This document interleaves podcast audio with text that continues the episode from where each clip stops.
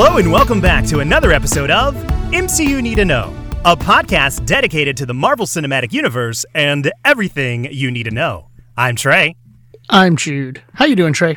Well, Jude, I'm excited because today we get to welcome back the human mic drop himself. We sign off every week with him, but this week we're kicking it off by welcoming back the one and only Nick Sandy. Welcome back, Nick.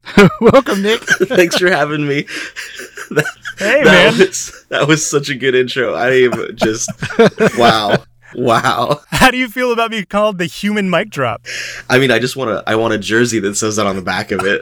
Uh, add it to our list of merch. yeah. our, our long list of to do of merch. That's spectacular. yeah. Well, how's it going, man? Oh man, it's going great. It's been a really good uh, end of the summer. Like uh, I was telling Jude earlier, like we just had two really quick vacations that were really great. Went to Eastern Washington, went to Vegas for the first time for like 22 hours, which was crazy. Wow. Yeah, I saw the Insta story on that. That seemed wild. Yeah. Uh, but yeah, it's just been a really great end of the summer. And you came back from Vegas ready to retire, right? Oh yeah. Fully ready to retire. That much fun, huh? yeah. Okay, so I was telling, and I was telling you that one time I went to Vegas, I was in like fifth grade, right? And so we were at Circus Circus, and essentially what I would do, me and my friend that was there, my dad would be playing the slot machines, and I would be off on this red carpet that kids were allowed to walk on to kind of get to the big top area. And I would just stand on that carpet and watch his slot machine.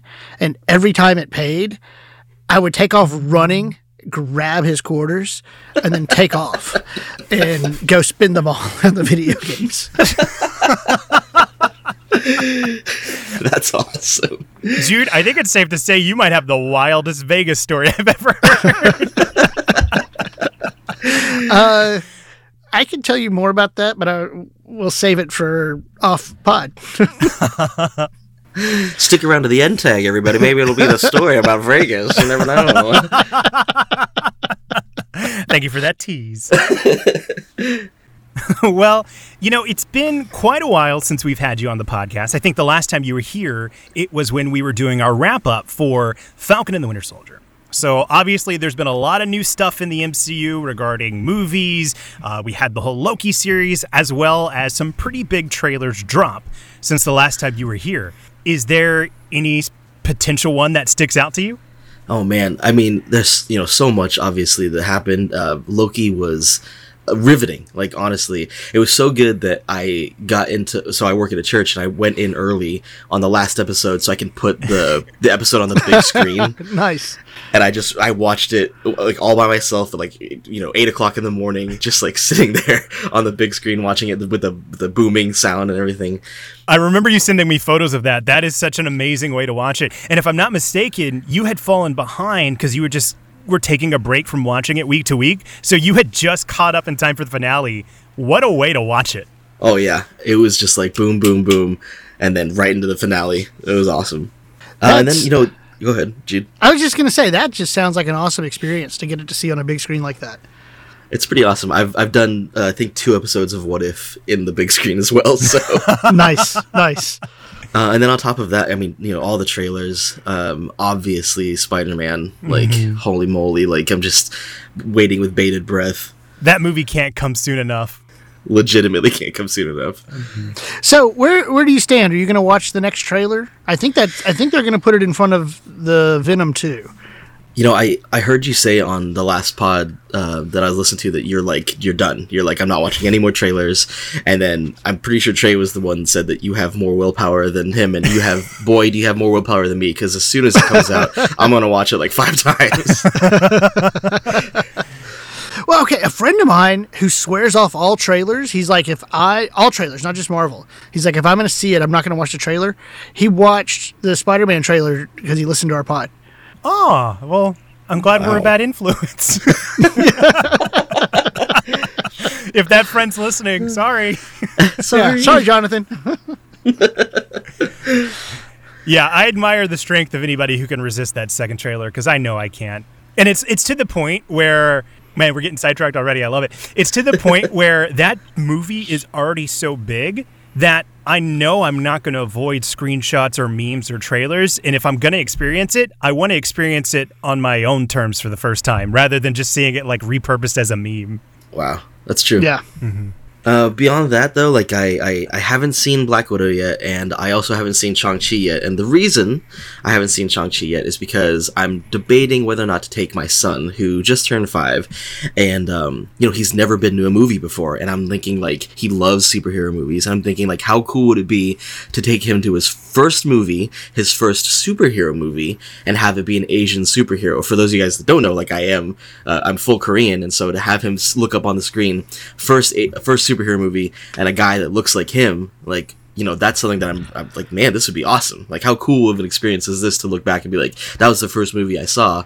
But I'm just trying to feel out if it's gonna, if he's gonna, you know, sit still for two hours in a movie theater, you know, if he's not gonna talk the whole time. So Yeah. You know what? I I would like to highly encourage you to do that. For my daughters, they they had seen superhero movies already, but getting to take them to Captain Marvel Mm. and them getting to watch Captain Marvel and me watching Captain Marvel with them was just an amazing experience. Um, it, it really was, and all three of them loved that movie. I mean, they, it not just.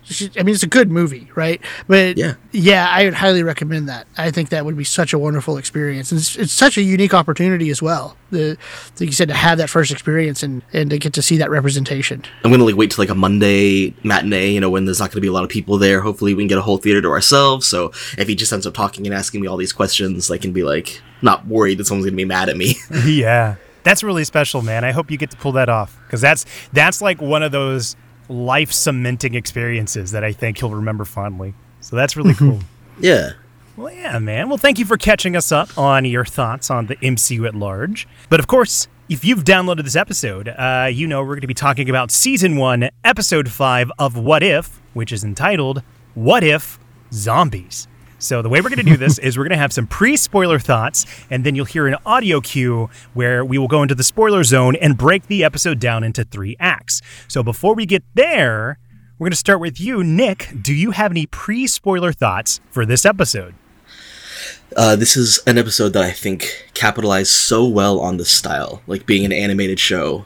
Uh, just was able to pull off something that I don't think they would have been able to pull off with live action. And I, I think, like, you know, they've been leading up to it. I think last week's episode had a lot of fantastical things too, but could have probably been done live action. But this one was like, man, what a great, great usage of the medium, like uh, the animation style. And so, yeah, it was really fun to watch and, and see how they drew things and see how they animated it. And uh, it was, yeah, really fun to watch. What about you, Jude? Yeah, so I, I'm going to stick with like last week. In our initial like social media response, um, I feel like this series finally hit its stride with this episode, uh, which it kind of makes sense. Most episodic or you know shows like this take about four or five episodes to get going. Um, I expected it to get going a little bit sooner, just because you're already working with material, I guess, if that makes sense. But this one, Doctor Strange one and this one really, I feel like they they kind of figured out what they're doing. But I really like what Nick said because last week the animation I think worked really well, and this week it the animation was fantastic for the style, which makes me wonder if they should have changed animation styles per episode to fit. Now, I mean that probably gets costly, you know, but I, I completely agree that that the animation just stylistically worked so great for for what they did here.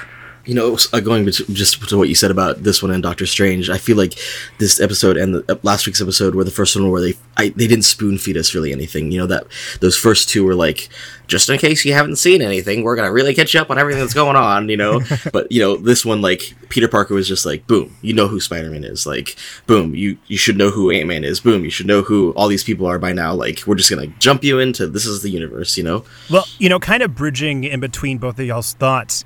One of the my pre-spoiler thoughts is I think this is the strongest episode of the season so far, and it's been because it has strayed the furthest from what we know. And looping it back into what you two said, I think it is because it's taking advantage of being in that animated format and having a little bit more fun with it, pulling off things that I don't think you could do in live action, and that felt bold. Uh, so I really appreciated that. What I mentioned in our social media post is that it took the familiar tropes of both zombie and superhero stories, and it blended it into something that also felt perfect for this format as well. Um, and finally, the last one that I'll, I'll put here in the pre spoiler thoughts is I think the thing that worked the most for me is that this episode brought together characters who had minimal, if any, interactions in the movies at all. And I think that's really special because I'd rather see what hasn't been done before than remixes of what has been. So I appreciated that about this episode as well. That's a great point. I didn't even think about that. Yeah, thank you. Yeah. Well, I think that's going to wrap up our pre spoiler thoughts. So, like we said, there's going to be an audio cue, and on the other side, it'll be fair game for all spoilers in the MCU except Shang-Chi and Black Widow, but everything else, fair game. So, we'll see you on the other side. And we're back.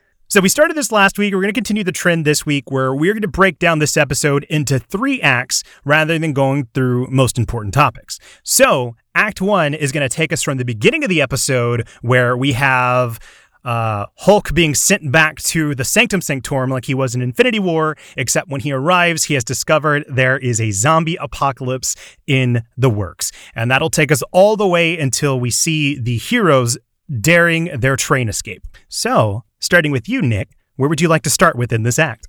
Okay, correct me if I'm wrong, but that's our Bruce Banner, right? As far as like, That's like the main MCU timeline Bruce Banner, right? That's the way I took it. me too. So like that for me is like that's that's you know we were talking you guys were talking last week about like if there's going to be some overarching you know storyline it's obviously going to be the identical tentacles but but now like this is if I think this is the first time regular our MCU timeline has crossed into a different timeline hmm. I'm doing a quick, just kind of recount of the episodes, and I think you're right. Because obviously, Captain Carter was different. T'Challa was way different. The closest one I think we got is Doctor Strange. But even then, like we pointed out, he was already changed until we got to the point we were familiar with in the movies. So, yeah, that's a very astute observation, Nick. Yeah. Yeah. so that that was my big thing like I was like wait a minute did they just say did he just say you know and then yeah so I thought that if is that's gonna is that gonna somehow tie into this all thing like coming together is that gonna tie in somehow more than that because yeah Well, I was gonna say, I, what I li- also like about that is it really, it it, it did give me that feeling, um, which actually pre spoiler wise, I, I think you're 100 percent dead on in that first episode, first two, where it's like we got to spoon feed you, you might not remember this, um, whereas this one they just drop you right in. That, that's the other thing I really liked about this uh, opening sequence is it's something very familiar and then there's a left turn. Um, you know, uh, and similar to that episode three. So that's that's something I really liked about it. You know, sticking with this scene and, and playing off what you two have said, uh, I mentioned in my pre spoiler thoughts that the thing I enjoyed was the blending of the tropes of the different genres. Uh, starting with that familiar of Hulk being teleported back to the Sanctum Sanctorum, but the off feeling of nobody being around to answer him surplants that dread of Thanos arriving with that all too familiar dread of a zombie movie. Like so often those stories start where it is an isolated character who's slowly stepping into that unfamiliar of recognizing that something's slightly off. So that was a nice almost meta blend of how that works. And it's it's fun to see them weave familiarity and unfamiliarity in such a short time frame. yeah there were definitely shades of like 28 days later I thought of you know when uh, Cillian Murphy wakes up after being in a coma and like everything's totally different you know and just yeah Yeah. Well, let me ask you this, Nick. What did you think in that moment where Bruce is going outside and he has that realization where he sees Tony's hand come through Strange's portal and like repulsor blast the the, the arrivals? Like, how did you feel once that turn happened and it was zombies? uh almost kind of like giddy in a way like you know obviously like going in you know that it's zombies but you're just like oh yeah let's go this is gonna be crazy you know Did you know going in? that it was gonna be zombies Yeah. Well, the Yeah. title.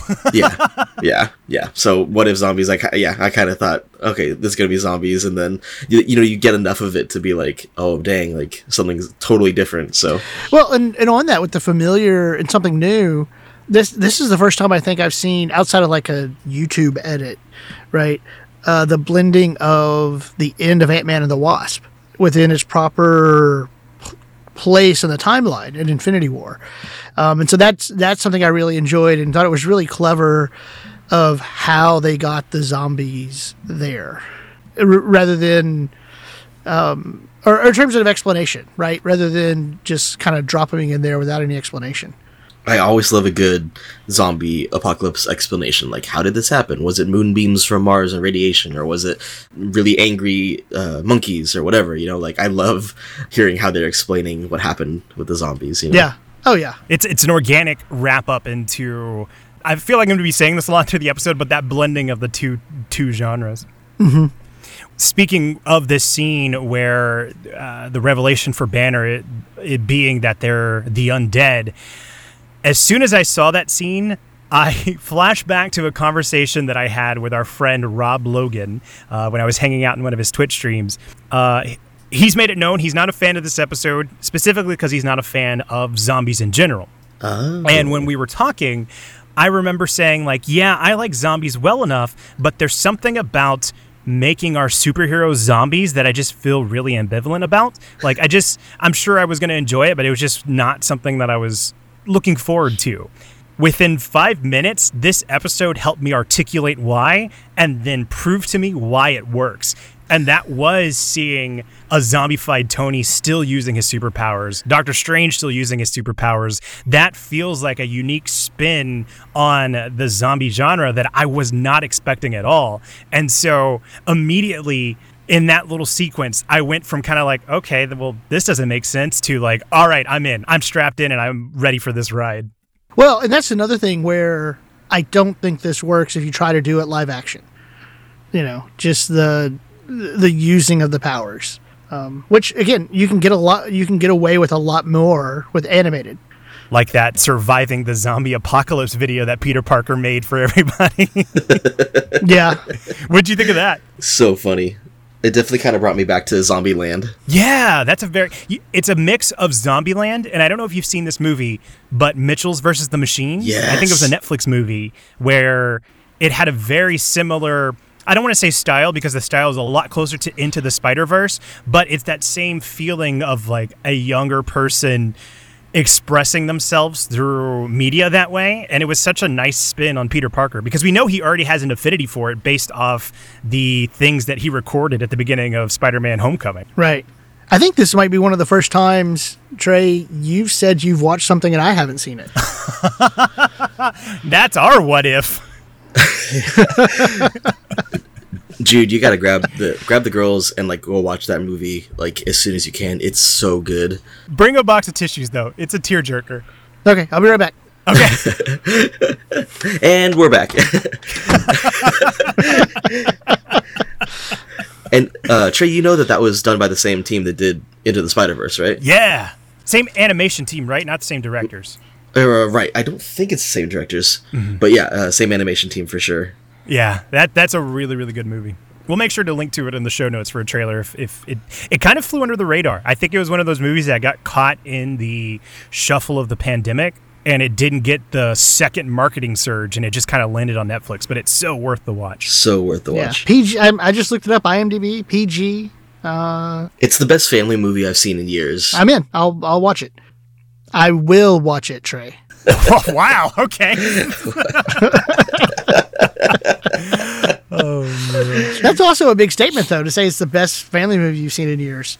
Just because, you know, I mean, there's been a lot of stuff that's come out, Yeah. like Endgame. Wait, is that not family? Is that I, I was watching uh, uh, Infinity War with my son Brixton, and I was I had to prep him for like the end. I was just like, okay, this is what's this is it's coming. I just this is a movie. We're gonna get there. It's okay. It's okay. How did he take it? at, at first, there was definitely even though we talked about it, like especially like when Peter goes down, he's just like, wait. Did they, did they and he loves he just he's really obsessed with death because he's a four or five year old he's like did they die? Did they die? Did peter just die? And i'm just like I, I i can't tell you. We're gonna have to keep watching you know but like just like oh my gosh you know like what's going on? Not to keep sidetracking us, but I have to say this. Jude was mentioning in the Discord that he was going through the movies with your oldest, right? Mm-hmm. I tried to. Let's put it that way. And so eh, when we were in the Discord, we were we were all just pitching different runs that he could do, and I still stand by this. You should do the strongest will run, where you show them Infinity War and make them wait a year until they get to watch in game.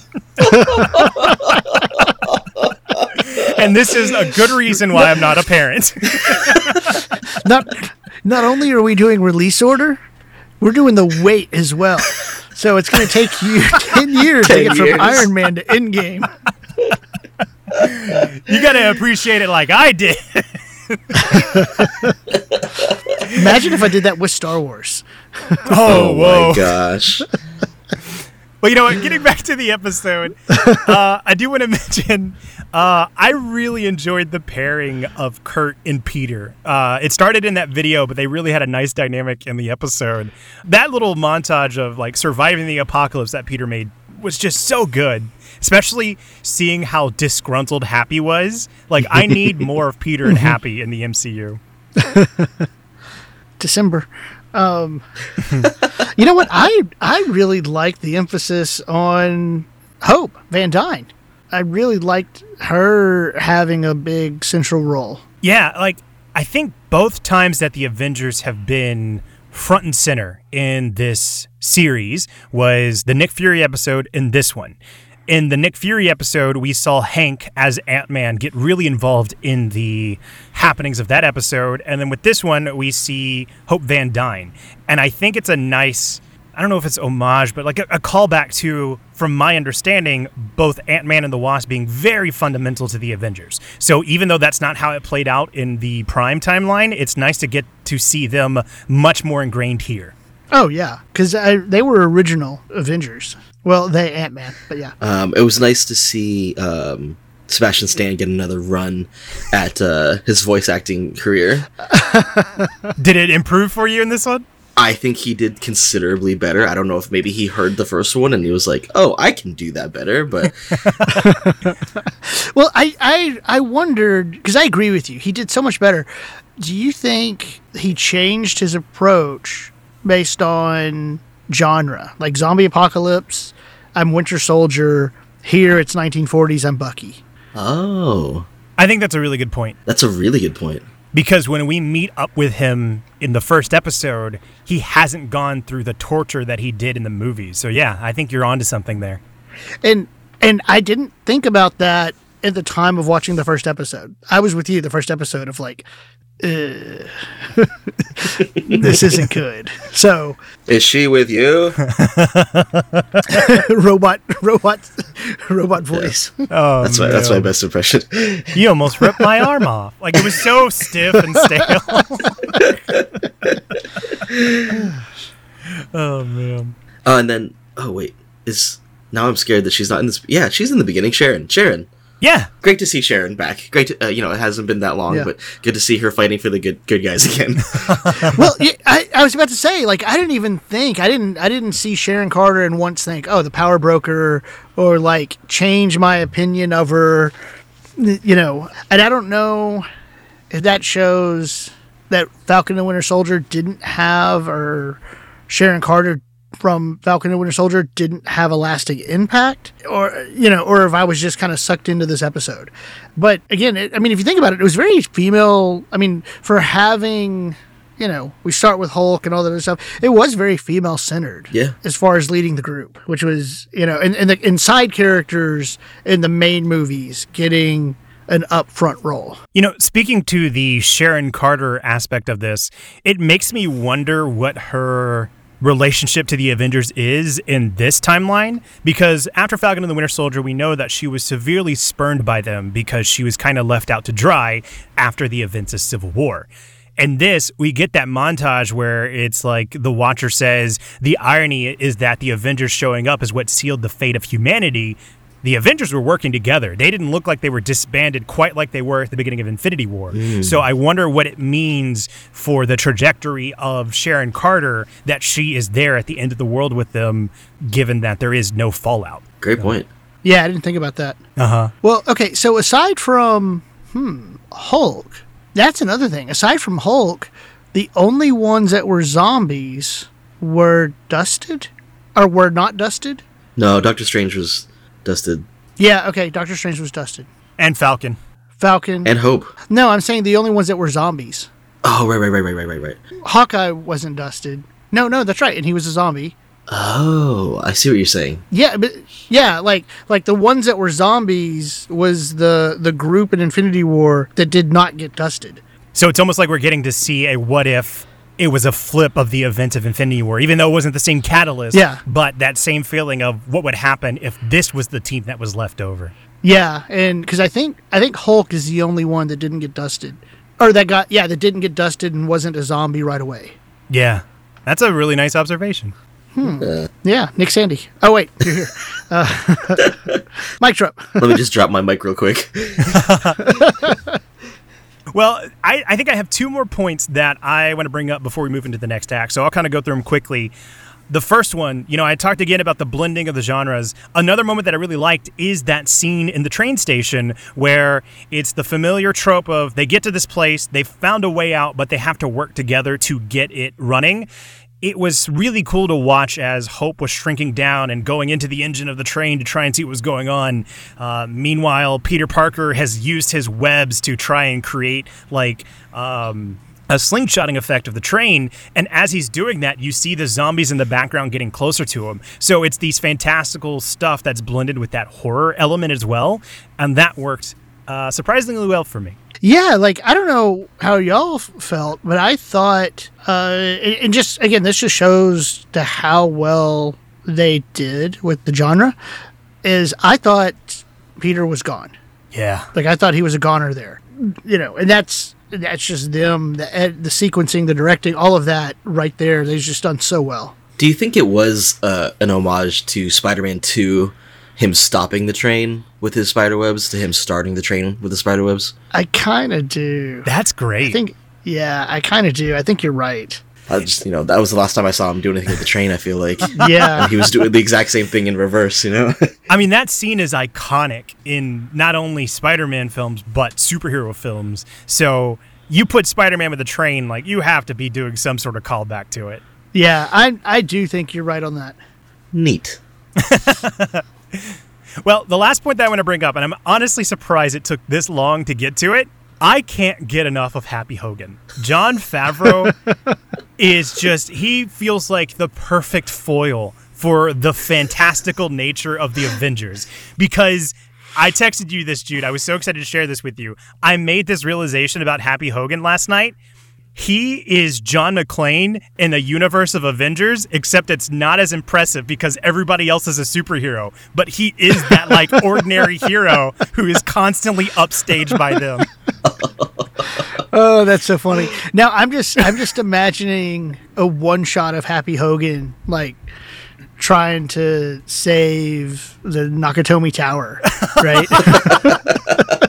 Join the West Coast Avengers, have a few laughs. yeah.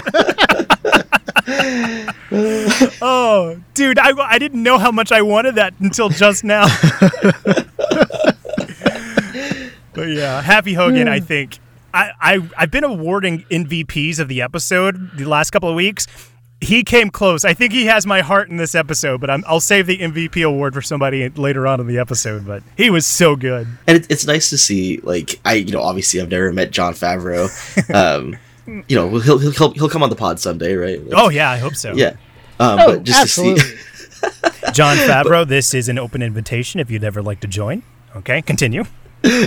but just to see him like write this character that you know is, is occasionally bumbling occasionally heroic um, and occasionally you know up, often uh, upstaged by the other superheroes. It's fun to see him be able to like kind of poke fun at himself and like put him in this character as this kind of uh, occasionally a goober you know and um, just play it so well and so straight you know what i mean? What what was the line about the chauffeur? i'm not a taxi driver yeah, yeah. I think I actually wrote it down. Yeah, he said, uh, I'm not an Uber driver. I'm a personal chauffeur. There's a difference. Spoken like a true forehead of security. oh, man. Anyway, I think that's going to wrap up Act One, which will bring us into the second act. This one's going to take us from the moment of their escape when they are in transit to Camp Lehigh all the way until the twist of Vision's doings. So, uh, starting with you, Jude, where would you like to start? I like that we got to see a face off between uh, Bucky and Cap. I don't know why. I just felt, and and that was in the promotional trailer. Like you knew it was coming.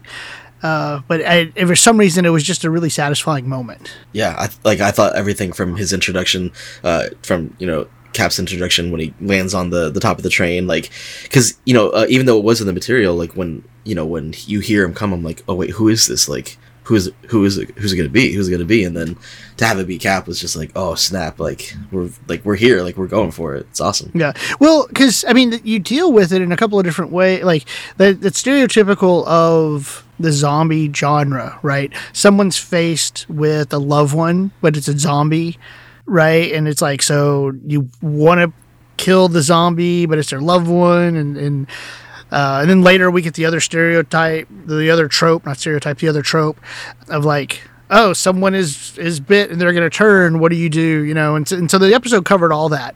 But to see that that moment between the two of them was really good. And also, I mean, putting it in that context, like he was very Winter Soldier about it. He didn't seem conflicted. right.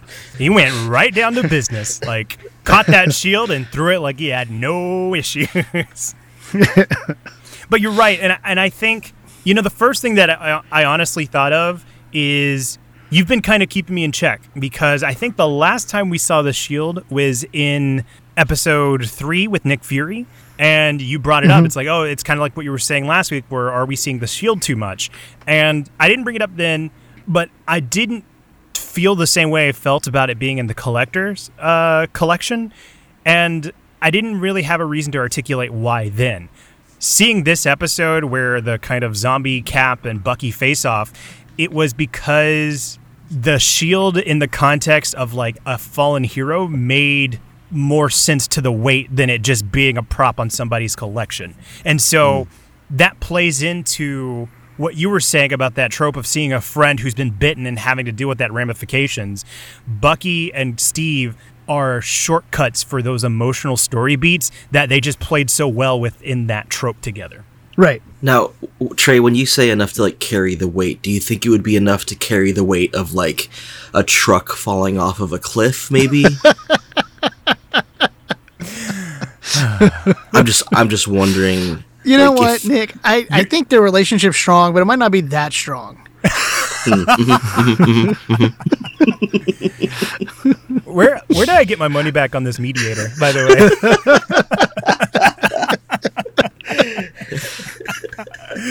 oh man, I was never here to mediate.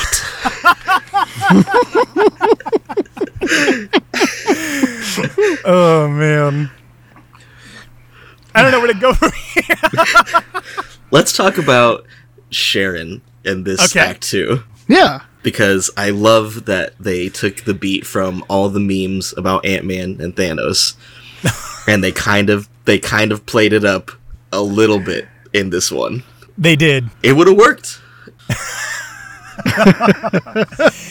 so this may get cut, but I have to at least tell you Nick, there is a in tag that we had to get rid of because we didn't want to bring it up. You navigated that very gracefully. And for the people who know what we're talking about, you know. But I support your point, Nick.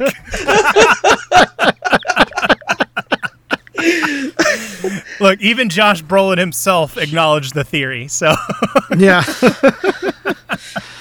well, I, I will say my friend Ken did text me saying Ant Man is the most dangerous hero. I guess we should all be so fortunate that Scott Lang has a heart of gold. check check check the socials to to get the rest of it. I'm excited. You just gave me a green light, and I'm going to take that. well, you know, getting back to the episode, uh, one thing I wanted to zone in on is I, I, talked about the emotional shortcut you can take with the established relationship of both Steve and Bucky when they had their moment. Another one that really worked for me is whenever Peter's giving his speech about the, you know, staying upbeat and holding on to hope.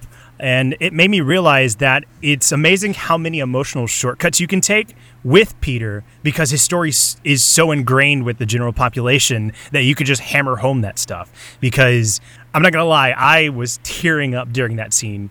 Uh, it could be because I am a sucker for stories about holding on to hope, but I thought it was done really well.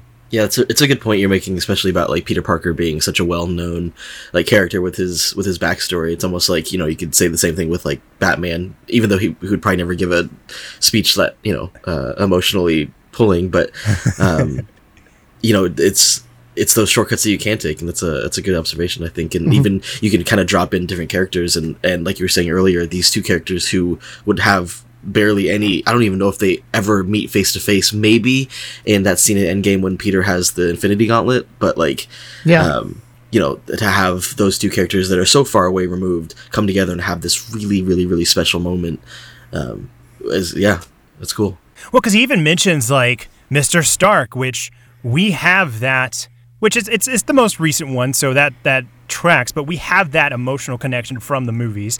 But uh, he mentions Uncle Ben as well, and that's something that's not been established in the MCU. It's just kind of been taken for granted, I guess, or understood on a con- subconscious level for the audience. So having that moment here where he groups it in with Mr. Stark, it was just like, wow, like it made me pause and realize how much Peter has lost. Well, and I'm glad they went that way, right? With the with the story. Um, I mean, because an alternative would have been, I don't know. I mean, I guess you could have had Winter Soldier like shoot her in the head, and Trey would have thought it's over the top. But, um, so Taking punches left and right. in fairness, I know you weren't the only one that thought it was over the top. But, uh, but no, I. You're right. It was. It is a wonderful moment. I think that. Um, well, I mean, again, I go back to, to there. It was good to see Hope get that much of a, a role, right, and be a team leader. And it really sub- that that scene and her making the sacrifice play was, I, I think, one of my favorite parts of the episode. did any did you guys tear up when she said smile for me peter Yeah. What a deceivingly emotional episode. right Yeah, I will be honest because it's the zombie genre, and I know I'm, we're getting, you know, we have our, our different segments. As she went, as she was getting overwhelmed and went to the ground. Well, one of my first thoughts was, are she gonna like off herself, like so she doesn't hmm. turn into a zombie? I was like, are they gonna go there? That was my first thought, and then when she went to the ground, I thought, oh no. she's still big uh, and so like and so like because like like I, I you can just see it coming That's a big red flag right there. yeah yeah But no, I, I thought that was so cool too. The the again the it's a zombie story. They're stuck in an unfamiliar situation. They don't know how to get out. I love that the solution was, hey, why not let Hope go big and just carry them across the horde like that? You know, that's something that feels unique and not a usual solution for stories like these. So that was another one of those twists that just was really fun to watch unfold. Mm-hmm. Which, speaking of twists, Nick, how did you feel about that vision reveal? honestly, it was like the last thing I was expecting. You know, like uh, I just it only showed up. I'm like, oh, oh. but like as soon as he popped up, I was I think I kind of felt like uh, uh, Bruce. You know, I just wanted to kind of give him a hug. Like, oh, of course. Like I haven't Yeah. seen you since you died, so let me give you a hug, bro. Like, yeah Yeah, Vision's inclusion into this is one of those duh. Like it just makes sense after it's laid out, but it's so well placed that I just didn't think about it until it happened. Do huh, do we know when they when they wrote these? And i'm just one I'm, I'm just curious because we had wandavision where wanda is bringing vision back right? And in this we have the opposite so to mm-hmm. speak. And so i'm just curious if if that was intentional off of what wandavision was you know? Also like you know if we're undoing civil war we're undoing infinity war we're talking that they've had oh this kind of gets into act three That's fine. Go ahead. Go ahead. It doesn't matter Oh. if we, we bridge a little yeah bit. I, I i kind of started tiptoeing into that anyway so Well, they've had way more time together, probably. Uh, Wanda and Vision, because they they weren't they weren't split up. They didn't have to be in secret. They've probably had like a full on relationship up until this point. Yeah, that's really good to note. You know, it, it sounds like we're tiptoeing into the last act, so I'm going to say two quick things and we can fully transition to there. The first thing, I teased that I had a MVP of this episode, Oh yeah. Scott Lang. Scott Lang is easily the MVP of this episode, both in voice and character. And I've been thinking about it a lot. Like, uh, we'll get to it eventually, but Jude, you texted me a friend that had some issues with the tone of the episode. You know, everything is moving at such a breakneck speed that sometimes some of the sentimental moments feel goofier than they should. But I think Scott's humor is what bridged the gap of the episode's tone. Like he was able to play in those silly spaces as well as some of those harder hitting spaces as well. So he was a fantastic addition to the cast of this. Yeah, uh, it's interesting. Friend Daniel mentioned to us that this was a Futurama reference, and and I know he loved it. What I'm really curious about is, did they let Paul Rudd just improvise some of his lines in those jokes? Because he's funny enough to do it. He's too charming. Like it's unfair that one person can be that charismatic. I uh, I often have this conversation with my wife about how charming Paul Rudd is, and how I've made her kind of a fan of him as well. And she's always just like, "What do you want to be his boyfriend?" I'm like, "Maybe." I, he's very charming, you know, and and it, the he does he does so well of carrying those beats between the emotional plays and like being so funny. And you see that in his his movies that he's done, like in the Apatow universe, and then even in uh, Endgame. I think about when he sees. Um, his daughter you know like that moment is so he, he plays that so well um as a as a father and just like as a father myself like that way he looks at her and like even that line like you're so big is a funny line but it's also like such an emotional like gut punch to have lost five years with your daughter and like to all of a sudden see her and like recognize her and know a thousand percent that's your daughter but like you're so big like ugh And it's in Yeah. his eyes too. You can feel that pain and happiness just in the look that he's giving his daughter. He's incredible. That I feel like we're pivoting to like Scott mean to Paul Rudd just being an amazing person. But yeah. I know, right? Like like I started thinking, wow, I, I need to go rewatch Clueless. Yeah. So good. It is. I'm not kidding. Like it's it's fantastic. so good. Such a great actor. But yeah i mean trey absolutely. Like he he does he offers just that that comedic timing in there. And and i'm sure that there are, are a hours worth of alts that he probably took on those lines where they're just like uh you know they gave him like here's the line. You say it this way. Do it three times. Once we get it. And then he just probably went off you know on like tangents Oh, what I would have give for Hank to chew me out one more time. Ah, there, I did it again. Another zombie pun. That has to be improvised. Oh, well, I got one more point to make, and this will transition us well into Act Three. And it's it's in the moments where Bucky ventures off and discovers Wanda on his own. And right before he does that, Vision gives a line where he's like, Sergeant Barnes, you won't find what you're looking for. And there's kind of like this hesitation to his voice. This paired with some things that happens in the next act, I think this is where the episode felt the weakest for me. Like, I, really, really enjoyed this episode, but as much as I've been praising some of the ways they've been blending the genres of superheroes and, and zombies, this one was the one that I think felt the most paint by the numbers, where you know that half-hearted attempt to stop Bucky, uh, the ominously whispering "You've awakened her," like all these moments felt like actions dictated by trope rather than choices made by authentic characters. And so that's where I really felt this the speed of this episode picking up, but I was already so bought in that it didn't detract that much, but it's something I wanted to highlight it since I was praising some of the other stuff so highly. Well, and I think you have a good point, but I do like that they took this opportunity to show uh, Scarlet Witch using powers without the I don't know what to call it, like the zombified Scarlet Witch. So you have those powers, but you don't have that humanity that, that's guiding it in a particular way. If that makes sense. Oh yeah.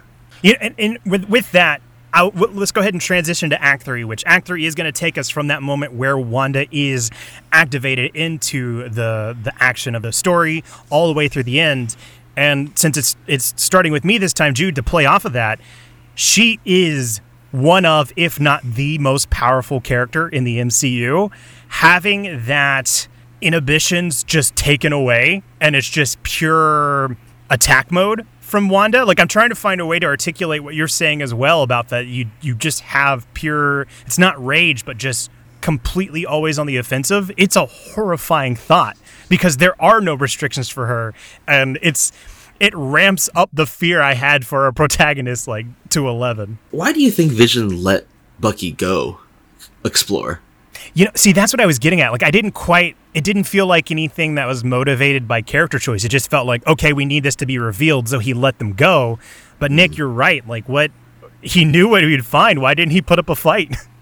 Do you think he was like guilty or do you think he just needed to get them separated or like or was it do you think it was just like we need to move the story forward On you know what I honestly I think it and it felt like we need to move this story forward, um, which is unfortunate because I think they had a better out. Uh, you they could have had Vision try to stall Bucky, and Okoye could have had some kind of Wakandan tech like beep go off because T- T'Challa's in the area, and then she take off running for looking for T'Challa. And so even if Vision said wait, she's not going to listen. And that gets you a character going out and coming across Scarlet Witch and Vision you know trying to prevent that or prevent them from finding out. do you think he was trying to feed him to her like because he said like she hasn't eaten in days like do you think he was like you're not gonna find what you're looking for but you're probably gonna die like do you think he was like trying to like You know what? It's possible. Like like maybe it, it could be that's why he let him go as well, thinking like she needs to eat. So th- that's what, cause to answer your question, Nick, I mean, I, I, I think I made it clear where I fall and it just being dictated by needing to move forward. But I really enjoy the way you framed it as a possible meeting them halfway where Vision might be feeling a little guilty. You know, he has that scene where he eventually gives himself up and takes the Mind Stone out so that they can move forward, but he can't live with what he's done. So they, I think there is some truth to that feeling guilty and wanting to be caught, and that's why he let Bucky go. So if I can meet the episode halfway, I like your point a lot there. it helps me just kind of like you know like excuse maybe what could have been you know for like yeah maybe vision's like feeling a little guilty Yeah. But I do find that interesting because in the moment for me watching it, I didn't it didn't take me out of it. And I think it just goes back to the stuff that me or, you know, people are willing to let go in animated shows. I think there's a lot of suspension of disbelief that this episode asks of us. Which is okay, and I'm willing to give that on on on these. You know, there's I don't know what it is. There's something about animated cartoons that that we let more go than we do with live action things when we know it's clearly fictional. Yeah. You know, another thing that I wanted to zone in on is as the story progresses and we see our heroes one by one be picked off uh, from Wanda attacking, there's a moment where Bruce goes into the fray and he almost gets bitten, but the Hulk transforms and it saves him. Yeah. And so that was the moment where he learns like, okay, all right, I can I can get through it this way. And he goes charging headfirst and is eventually overrun by zombies. And he has that moment where he transforms fully and starts taking them out. This episode gave us that celebratory Hulk moment that we should have gotten in either of the last two Avengers movies. And I'm so glad we got it here. it also made me think of uh, in ragnarok where he jumps out of the helicopter Yes. and like falls onto the bridge Yeah. and but we also know that like you know when he tried to shoot himself in the mouth like he's like the big guy spit the bullet out so is it can bruce banner not die like because when he fell out of that um out of the helicopter or was it the, heli- the spaceship like he probably would have broken some bones in that fall and like when he transforms it transforms into hulk do you think he just like heals all of his manly wounds too like i don't know because like when he fell like he fell and plopped onto the bridge and then then transformed. Yeah. Hmm. That's a good question. I'm not sure on that. It, it's like a healing factor. but I don't know if he officially has a healing factor. Yeah, I guess not. Now getting into the minutia of comics. So like if if if Bruce Banner turns into a zombie, does Hulk turn into a zombie? Based on the Funko Pops I've seen, yes.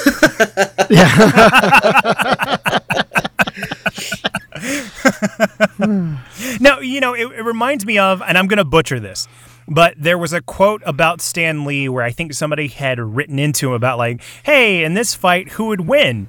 And he mentioned whoever the writers wanted to win. Like, it's just like, it's the story i dictates whoever like whoever wins is the person that the story is making the most impactful moment about so not not to like completely put out the fun of trying to speculate but i think it's just different runs take different stabs at how that stuff plays out Yeah.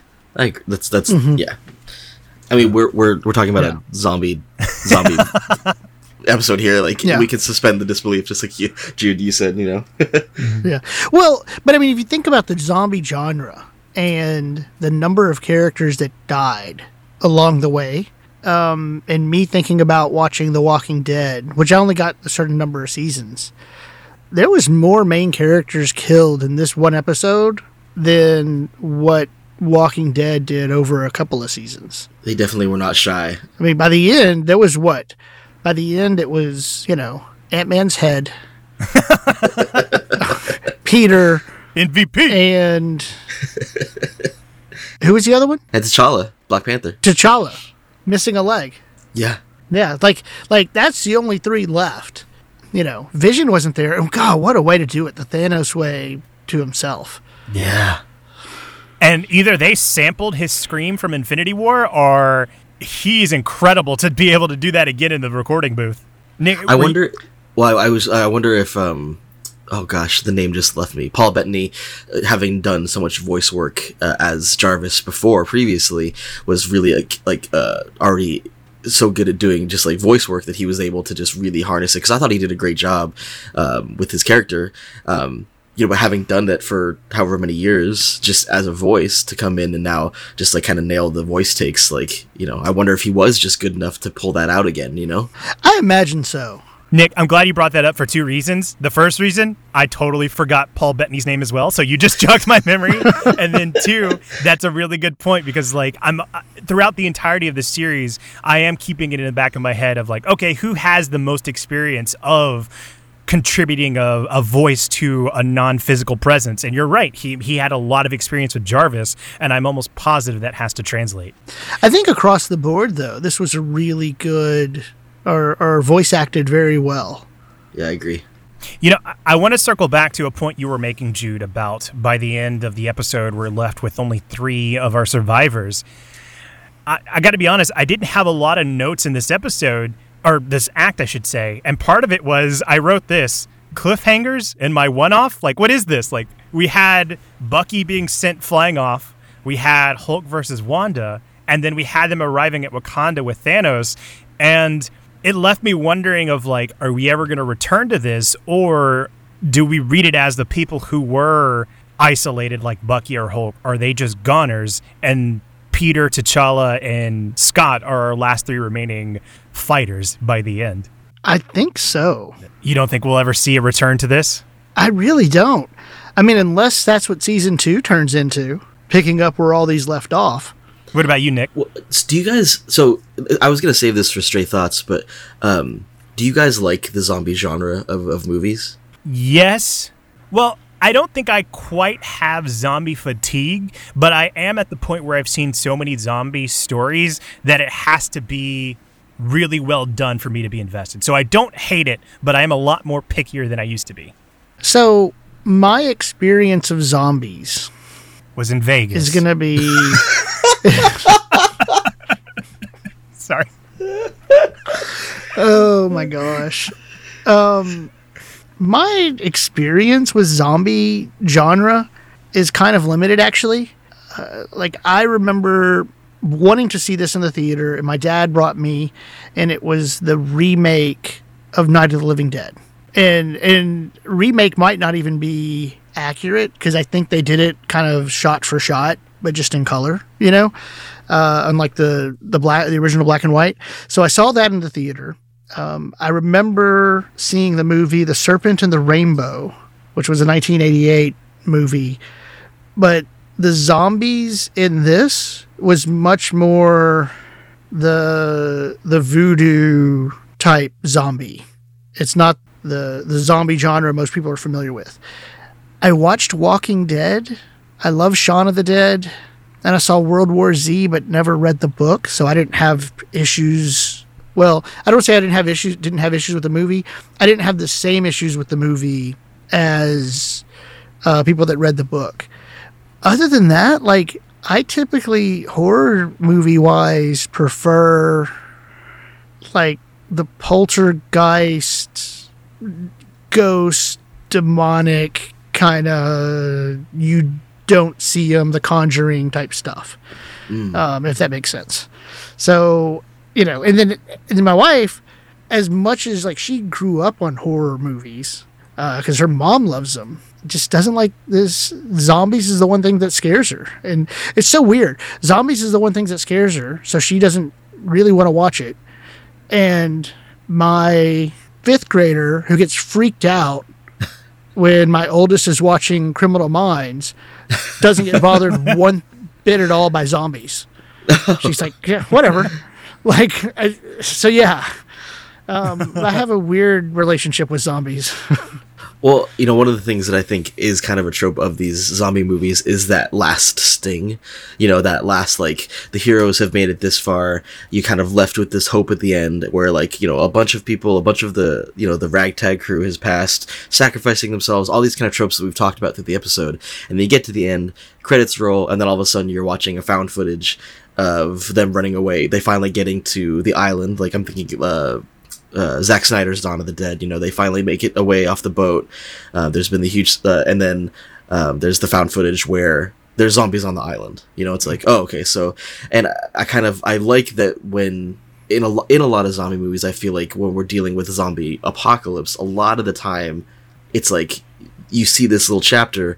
But the apocalypse of the zombies still happened, and like everyone still died. And I kind of like that, that that I feel like that is a trope of zombie movies, and so for them to kind of do that as far as like you think we're all good, and then at the end here's the little stinger like nope, it's it's still the apocalypse and it's still messed up. And now not only is the zombie apocalypse, but Thanos is there, and so I, I don't necessarily think we're gonna see it in season two. I think it's I I, I thought I th- personally thought of it as like this is another homage to the the genre of like haha, you had all this hope, but like it's still the apocalypse. There's still zombies, and it's still over. You know what I mean? I do like that they kind of leave it up to interpretation because it does play into that space of of hey, here you thought the day was saved, but here is the dread that persists because that is the embodiment of what zombies are. They are this never-ending force that does not tire and never wanes and is always taking presence in your mind. And so it does encapsulate that, but the message that they're also spreading is the hope that remains within that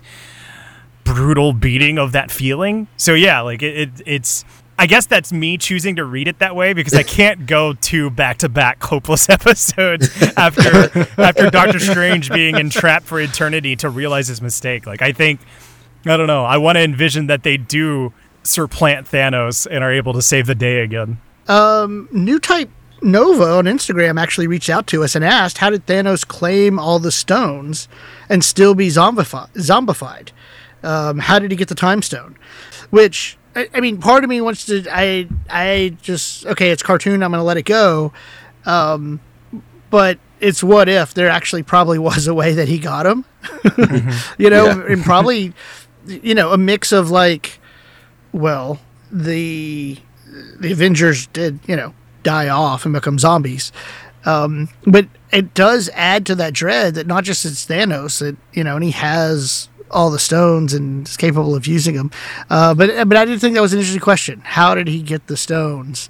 Um, you know, and I I don't know. Part of me kind of wants to see that, like that that that journey.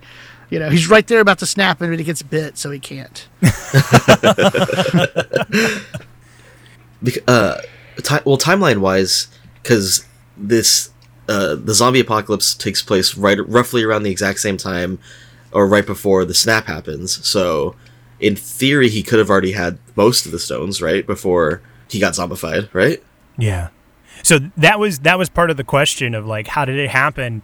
And I thought about it from my understanding because you're right. This does take place in kind of that Infinity War uh, time frame.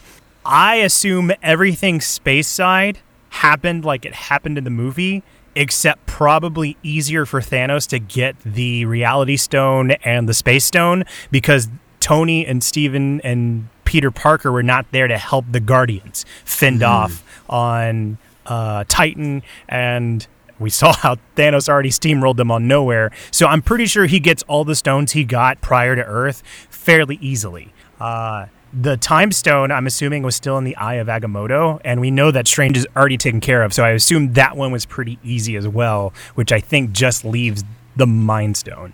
Mm-hmm. Mm-hmm. Uh, so my last kind of thought about Act Three uh, was the I you know I, I took as many notes as I can, but the one that got circled like ninety times was Did you guys hear the Millennium Falcon? No, where? Wait, are you serious?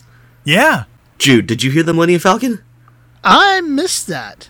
When when the, they get on the ship to leave, um, there's they they I don't know if they're turning it on. It's when T'Challa's like, "Can you drive this thing?" He's like, "I think so." They start it on, and it does the Millennium Falcon. I'm not gonna go to hyperdrive whine. The eh, eh, eh, eh, eh, eh. Ooh, I need to go back and check that out again. I completely missed that. That's an amazing catch and impression, but that's, that's a great catch. I, I I was just listening and like the Millennium Falcon noise. That's amazing, and like wrote it down in my notes and circled it. Oh wow, I'm, I'm definitely gonna go catch that again. I, ima- I imagine you like the Leonardo DiCaprio meme, just pointing at the screen. Yeah, totally. And I, I almost like uh, not, uh, I almost texted you, um, but I was like, I need to save it for the pod because of course they heard it, and of course we're all gonna laugh about it. Oh no, I gotta, I'm gonna have to go find it. Yeah, I'm well, I'm so glad you joined us. That would have been completely lost on us. I would have I would have uh, messaged you listening to the pod. See, this is how we know you're a three timer at this point. You you've fallen into that feeling of like I want to talk to my friends, but I have to wait until it's recorded.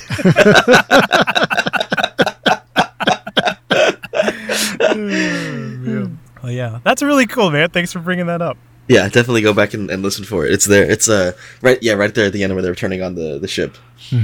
Well, I think that's going to wrap it up for Act 3, which means all we've got left is our stray thoughts. So, uh, starting with you, Nick, do you have any stray thoughts for this episode?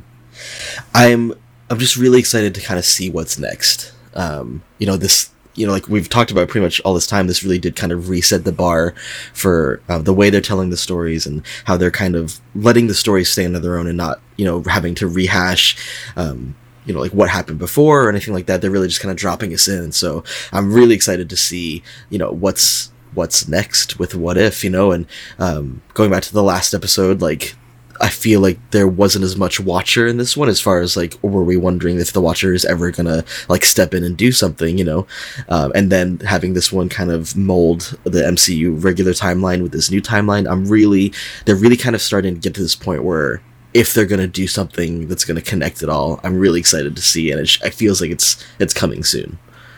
I'm wondering. We keep talking about that. Do you, if we get to the end of this and they don't have kind of a through thread, you know, um, is that gonna maybe disappointing or change how you view these episodes as a whole? For me, I, I'm not going to be disappointed at all, and it actually would make me even more excited for uh, season two because if they if they do a season two, I I love these little vignettes. I think they're really cool, and I think it really fits the whole what if you know as far as like the comics went as well. Like just these one offs, like yeah, what if? Like let's just talk about like the quick you know repercussions of these small uh, changes or these big changes, and I, I think it's it's just a cool idea and a cool way for you to just kind of get these stories out and not have to connect everything. Um, if it is connected, I'm gonna be stoked, and if it's not, I'm still totally in. I think for me, if there is a th- if there isn't a through line, I hope that emboldens them to be more brazen with the stories they're trying to tell. because right now it does feel like they're clinging on to the prime timeline a little bit too much. And the ones I enjoy the most is the one that breaks away from that. So if we get to the end of this and there isn't a through line, season two, I think definitely has to take a firm step in towards a firm step towards the wilder side of the possibilities for me. Well, I, it makes me wonder when when you say that and when you consider what they're pulling from. You know, I mean, uh, to have the what if, it, it you you have to pull from something that's already been established. Right. But in season two, what I think is going to be exciting is that we're going to get. Well, I'm assuming because it's out there now. Um, you can have a what if off of Black Widow, a what if of a Shang Shang Chi. Um, you can have a what if off the Disney Plus shows, maybe. You know, like like those are will be on the table now, which would be you know an exciting territory to take it. Yeah, like what if Loki and uh, had killed the the Kang in the end of uh, Yeah. Loki? You know, like Yeah, Oh, yeah. yeah. that's interesting. What if I don't know the new Cap didn't stop the truck? All right, dude, what other stray thoughts you got?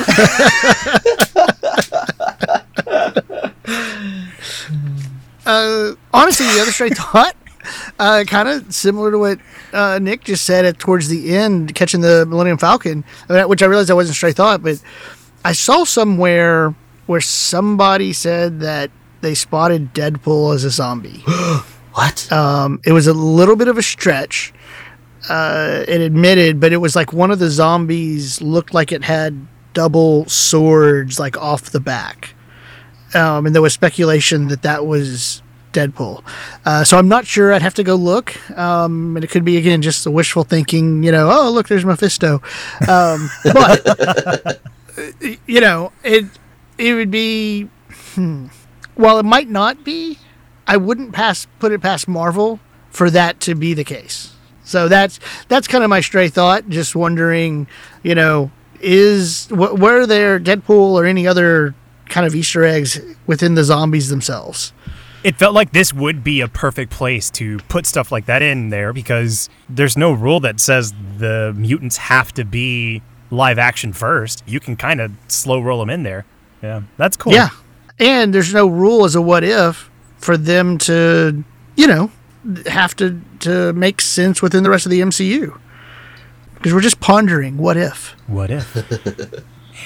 well, for me, I got a couple of stray thoughts. I'll run through them pretty quickly. Uh, first one, uh, whenever Banner is picked up by Peter Parker, he's going, "Don't eat me! Don't eat me! Don't eat me!" That's a funny moment on its own, but it made me realize Banner has no idea who Spider Man is, which makes his fear that much funnier to me because in Infinity War, he goes, We have an Ant Man and a Spider Man. So it lines up perfectly with what Banner knows. And I love that he's just so afraid of him.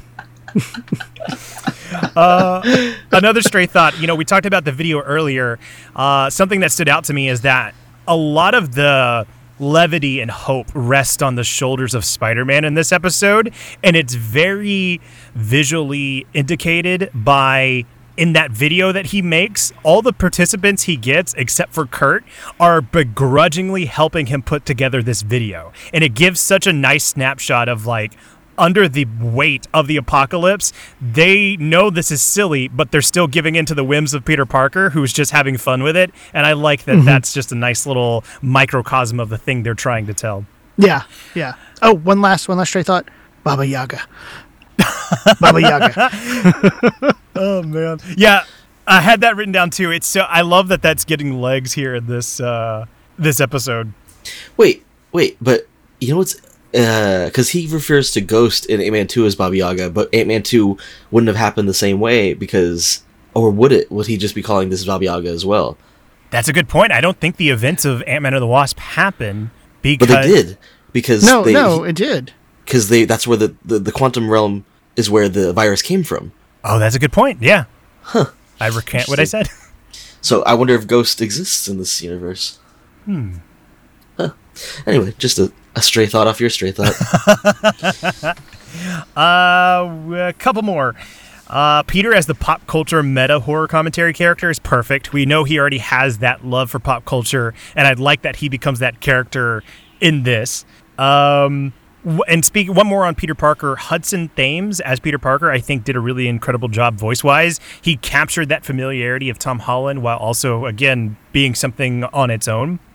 Finally, Wow, he did he did such a good job. I just now realized that wasn't Tom Holland. Oh wow! Yeah, yeah. Wow. Yeah, like like he did such a good job that it, not just that it wasn't Tom Holland. I it, I do get a little bit annoyed. I see some headlines and they're very clickbait headlines that are like the new Spider-Man actor, you know, or Tom Holland's replacement, and I'm just like, eh, no, he just Go away. Yeah, Um, Wow, he did great. I I honestly thought it was Tom Holland. yeah. He's got that excitement to his voice that Tom Holland brings. Yeah. Yeah. I wonder what if y'all keep going. I'm gonna. I'm just curious what else he's been in. Okay. Uh, I got one more. There's a moment where Vision is directing the remaining heroes where to go, and he says, There's a quad jet in the hangar. Am I being over analytical about this? Or it, why did he call it a quad jet instead of a quinjet? Because there's only four engines instead of five. Because I'm guessing it's a different universe. Okay.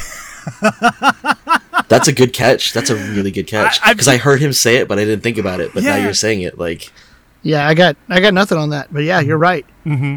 Are you- wow. well, that's a good. That's a good catch. It just stood out to me because it was like I'm so used to them referring to it as a quinjet, and it's just a fun look at the alternate universe of like, nah, they use quad jets here. They're not a they're not a quinjet rated universe. Huh. Well done. Also, this I, I'm buying some time for Jude if he's still looking, but you reminded You know me what? this- I'm I'm looking, but there's nothing on there that I see. It was like, oh, you played somebody in Criminal Minds. Mm-hmm. Um, you know, you played like like individual TV series, TV series. You, you know, uh, a lot of TV series, one to one or two episodes here or there, um, and then like an episode in Mad Men, a couple of episodes where he had a recurring role for about four or five episodes, but nothing that I'm that for me personally is like really sticking out. That's like, oh, he was in that. You know. Um, this is a kind of a throwaway, but apparently in Captain Marvel, there's a quad jet. Oh, okay. Uh, so never mind. Interesting. Interesting. But then it makes you think, like, why is there a quad jet there, not a quinjet? Like, what happened in this timeline to make it so they didn't adopt quin uh, quinjets? It's a fun rabbit hole. It is a fun rabbit hole. Well, that's going to do it for our stray thought. But like we did it last week, we're going to read through some of the user submitted first takes that we got for this episode. Starting with Kin, uh, we got this one in that says, It's a good mix of humor, sadness, and hope. I guess this is getting a second part, or I hope it gets one. Once again, Ant Man is the most dangerous hero. I think that's playing back to what you were saying earlier, Nick. yes. truly, truly dangerous. And also, like what you were saying about, you know, wanting to see what happens to these three. You know, um, you know, hate to just see this one on a cliffhanger. Yeah. Yeah. Uh, our next one we got is from my cousin uh, Paul. Uh, I just finished it. wasn't my favorite. It was kind of totally weird. Maybe abject despair wouldn't work in something like this, but all of the jokes that happened anytime one of their friends, even if they were zombies, uh, was killed, just felt wrong to me. If it weren't for the tone issues I had, I would have really liked this uh, because of the idea of heroes still maintaining their powers as zombies is a ton of fun. Yeah, this was the one that got me really thinking about tone because it wasn't something that I was immediately drawn to as being distracting in my first watch through. But I think he does have a point that they are playing with tone in a in a goofy way. Because even even in the moment where uh, Okoye slices Sam in half. And she says, I'm sorry that your friend. He responds with a joke that says, I should feel sad, but I don't. And it's just like, okay, yeah, I, I see where Paul's coming from. Yeah. Uh, the next one we got in is from Ben Matty on Instagram, which says, Love the episode. Felt like a whole zombie film in half an hour. Definitely want another one. Two. And then it cut off, but they messaged us on Instagram to say, "I didn't realize there was only so much you could type in these. I definitely want another. I definitely want another episode to wrap things up, or maybe a whole animated show or movie." Ben, if you really enjoy the zombie uh, Marvel stuff, I strongly suggest you pick up the Marvel Zombies comics. They're wonderful, and they will kind of give you what I think you are looking for. So go ahead and pick them up. Yeah, those are really, really good, really popular. Yeah. Nick, I always forget you're you're such a great resource when it comes to comics. You have a, a good knowledge of them. Is there any particular zombie story that stands out? Uh, the first one, like really kind of where they um, they introduce the whole idea of Marvel zombies, is really fun and really like it's silly and over the top and gory and just kind of like wild. Uh, but they're really fun. Also, the DC zombies. I know we don't talk a lot about DC. Get here, out. You know, it's. I know. Oh, I'm just I'm gonna. Go ahead. let me play myself out here. uh, but the DC zombie one is also really really fun too. Um, but if, if you enjoy the whole zombie um, Marvel thing, definitely check them out. And I think I think a lot of them do interconnect, uh, but they're fun. nice. The next one we have Fun and Creepy from friend Daniel. Yeah, fun and creepy. And I think that I think it's surprising how horrific this episode was able to get, being silly as well. Like they did pull off some of the horror aspects of this too. Oh, yeah. Yeah. And finally, this one comes in from our friend TK over on There Was an Idea, Marvel's Cinematic Universe podcast, where she says, I said this on my episode, but man, I would have loved to be Ant Man or a wasp on the wall in the writer's room that came up with the team in this episode. So, yeah, I, I think I'm kind of in that similar vein of appreciating the dynamics they were able to pull off between the team here. Yeah. Yeah. And super excited to get to check her episode out because as of this recording, I think she just put it out today. So we'll be sure to link to that in the show notes as well. Nice. Well, yeah. Well, Nick, I just want to say thank you so much for doing this, man. As always, it has been so much fun getting to chat MCU with you. It's always so fun to come on here and, and be with you guys. Uh, I just I, I love getting the texts from Trey where it's like, hey. Do you want to come on another episode? It's always like, yes. When can I come on? It's so much fun to talk with you guys. Yes. Thank you so much. Uh, and just while you're on, just the, the what you did in the turnaround for our what if bonus episode was amazing. Thank you so much. Yeah, absolutely. It was it was just one of those things that you know Trey texted me like, "Hey, no pressure. Can you like come up with another one of these things in like I don't know a day?" Yeah, no heads up, no warning, just like, hey, do this. One, so sorry. Two, thank you so much. yeah, no, it's so fun. I loved I loved the challenge of it. So mm-hmm. it was cool. Yeah. Of course, if you want, you should definitely be following Nick Sandy across the internet. You can find him on Twitter at Nick underscore Sandy, or if you want to check out some of his photography, you can find Nick underscore Sandy Photography. A lot of great photos, a lot of great work. Definitely worth a follow. As for us, you can always find us on social media at MCU Need to Know on Twitter and Instagram. Uh, we've been doing a lot of work to put up some bonus content. So, stuff that you won't find in this episode, but little extra goodies that you can find on those feeds, as well as earlier access to some of our quick thoughts. So, we don't put these episodes out until the Monday after the episode airs, but if you want to know what we think before then, you can always follow us on those accounts to get a little taste of what we thought of the episode. And of course, if you come join the Discord, uh, you can speak with us uh, and about these episodes as we go. Uh, make sure when you're there, you go to the role assign, click on the eye emoji. That way, you'll get access to all the spoiler channels. Also, we'd really appreciate it if you give us a rating and review. The feedback is always helpful. And of course, if you like what you listen to, please, you know, share with a friend and let's have a larger conversation. Yeah. We'd also like to thank Nick Sandy for the use of our theme song, which is his rendition of the Avengers theme. You can find more of his work on his SoundCloud, which is linked in the show notes as well. Well, that's going to do it. Thank you so much for listening. Nick and Jude, thank you so much for doing this. Thank you, Trey. Thanks so much for having me. Yeah, thank you, Nick. We'll see you all next week.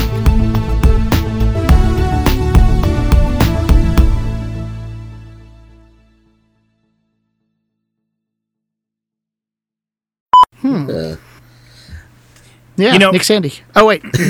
Uh, let me mic just drop my mic real quick. Okay, were you coming in with something, Jude? no, Oh, I thought you said wait, wait, wait. no, Trey, no. When you usually Trey, when you do the mic drop, you the, you're signaling you're leaving.